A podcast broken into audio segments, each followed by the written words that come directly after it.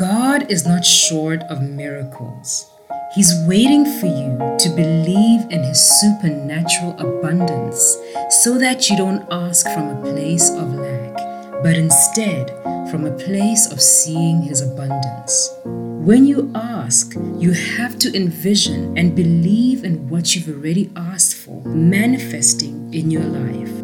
Whatever you ask is already answered in the Spirit.